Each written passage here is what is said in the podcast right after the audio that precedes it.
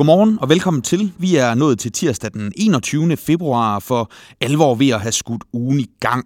Der er også godt gang i nyhedsbilledet, hvor vi blandt andet skal tale flygtninge, topchefernes lønpakker og krigen mellem Rusland og Ukraine i dit overblik over det seneste døgns største historier fra danske og internationale erhvervsmedier.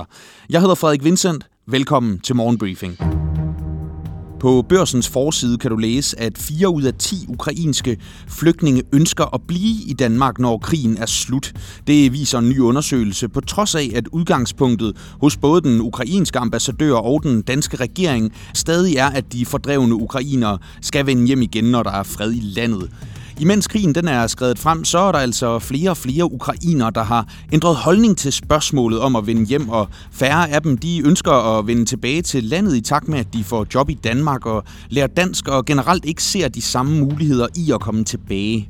Folketinget har også vedtaget en særlov, der blandt andet giver de fordrevne ukrainere to års opholdstilladelse, men regeringens holdning er fortsat, at flygtningene skal forlade Danmark, når krigen er slut. Det slår integrations- og udlændingeminister Kåre dybt været fast over for Børsen, og du kan læse resten af historien i avisen i dag.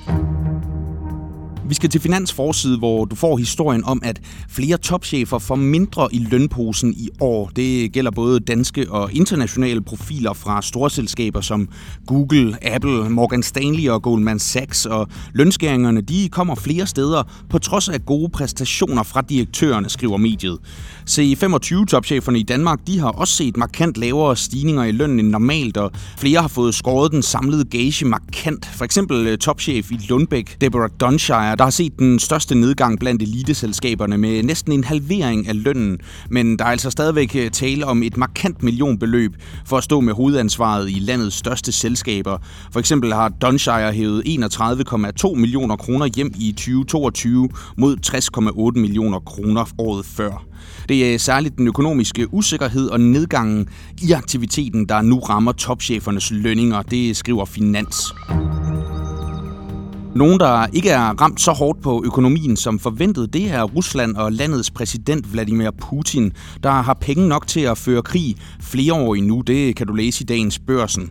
Selvom Vesten har indført historisk hårde sanktioner mod landet, og flere politikere og økonomer spået om fald i den russiske økonomi på ti til femten procent i tyve toogtyve, så endte året kun med et fald på to procent i det russiske B N P.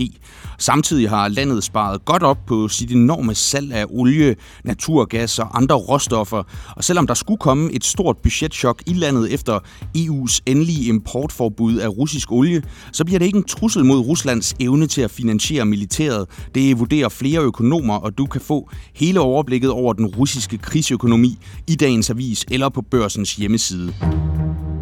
Danske lønmodtageres økonomi er til gengæld blevet udhulet af tårnhøj inflation, men nu er der lys for enden af tunnelen, viser nye beregninger, Danske Bank har lavet for Børsen. Som vi fortalte i går, så landede der i weekenden en overenskomstaftale for industriarbejderne, og den sætter så stærk en retning for lønstigninger, at danskernes lønninger kan stige med ti til elleve procent over to år. Dermed så vil tabet i købekraften kunne være lappet allerede i slutningen af næste år, lyder det fra cheføkonom i Danske Bank, Las Olsen, der siger til avisen. Det afhænger selvfølgelig af, hvad der sker i de lokale lønforhandlinger og hvad inflationen bliver. Men det, der blev sagt på pressemødet om, at reallønnen er genskabt i løbet af to til tre år, det passer meget godt med det, vi også kan se for os.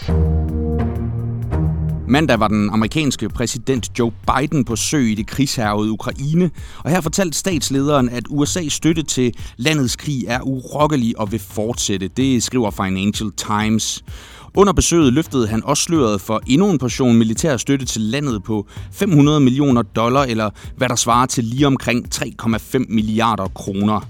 Besøget kommer op til etårsdagen for Ruslands invasion af Ukraine, og det kommer på et tidspunkt, hvor vestlige lande har været i tætte dialoger om, hvor langt de vil gå i støtten til landet, og generelt har de altså udvidet støtten til tungere krigsmateriel end tidligere. Det står der hos Financial Times. Vi bliver ved krigen mellem Rusland og Ukraine, hvor Kina nu melder sig på banen som en potentiel og noget uventet fredsmægler mellem landene, og det kan du læse hos Bloomberg.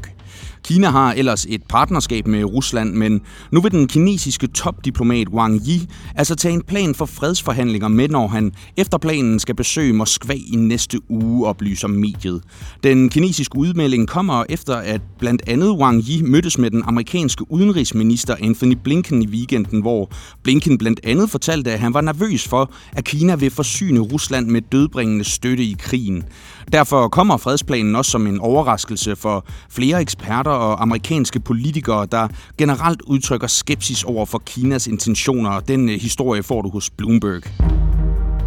Aktiemarkederne de har været rolige mandag, særligt i U S A, hvor børserne holder forlænget weekend grundet helligdagen President's Day. Også herhjemme der skete der ikke det store, men de danske eliteaktier fik en god start på børsugen, hvor de sluttede den første handelsdag med en kursstigning på nul komma otteogtredive procent. Få detaljerne og dit aktieoverblik på Børsen punktum d k Investor.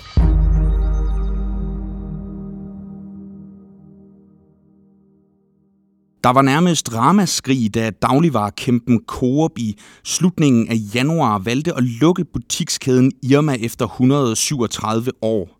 Lukningen det er en del af en større forenklingsstrategi, hvor Coop blandt andet slår otte kæder sammen til kun tre, mens der skal skæres flere end hundrede arbejdspladser i koncernen, efter dagligvaregiganten er på vej med et historisk trecifret milliontab for tyve toogtyve.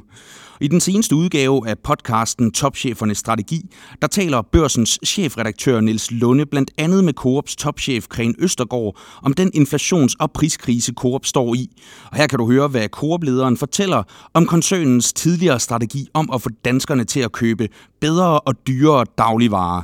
Jeg ved ikke, man endelig kan konkludere, at det ikke, det ikke lykkes. Man kan sige, kommercielt øh, vil jeg ikke lægge skue på, at, at vi gerne vil have set, at det... Øh, At det, gav, at det havde lykkes endnu bedre. Men ideen er grundlæggende rigtig, og det er også en af de fem Coop-missioner, vi tager frem øh, fremadrettet. Det er kampen for bedre mad, og vi, den kamp fortsætter med gode leverandører, som for eksempel Thise Mejeri, som vi jo har et ekstremt tæt samarbejde med. Hvordan kan vi udvikle den kategori, udvikle nye produkter? Vi har Coop Crowdfunding, hvor vi hjælper med fødevareiværksættere kan få, få finansiering. Så øh, den kamp, den er relevant. Det er den stadigvæk, og det skal vi blive ved med at kæmpe for. Når jeg siger, at det ikke kommercielt Øh, lykkes så godt, som vi, som vi havde drømt om. Det kan jeg tillade mig at sige, for jeg var faktisk selv med i, i den proces. Der var en enorm energi, både hos leverandørerne, hos os og hos kunderne. Men vi formåede, øh, synes jeg ikke, at få det helt eksekveret godt nok ud, så det ramte den almindelige dansker øh, en tirsdag eftermiddag godt nok. Det sagde altså Kren Østergaard, og du kan høre hele hans fortælling om den nye Coop-kabale i podcasten Topchefernes Strategi. Du finder samme sted, du lytter til Morgenbriefing. Det var dagens nyhedsoverblik, og endnu en gang tak for at lytte med. Vi samler en ny omgang erhvervsnyheder til dig i morgen tidlig onsdag. Indtil da håber jeg, at du får en fremragende tirsdag.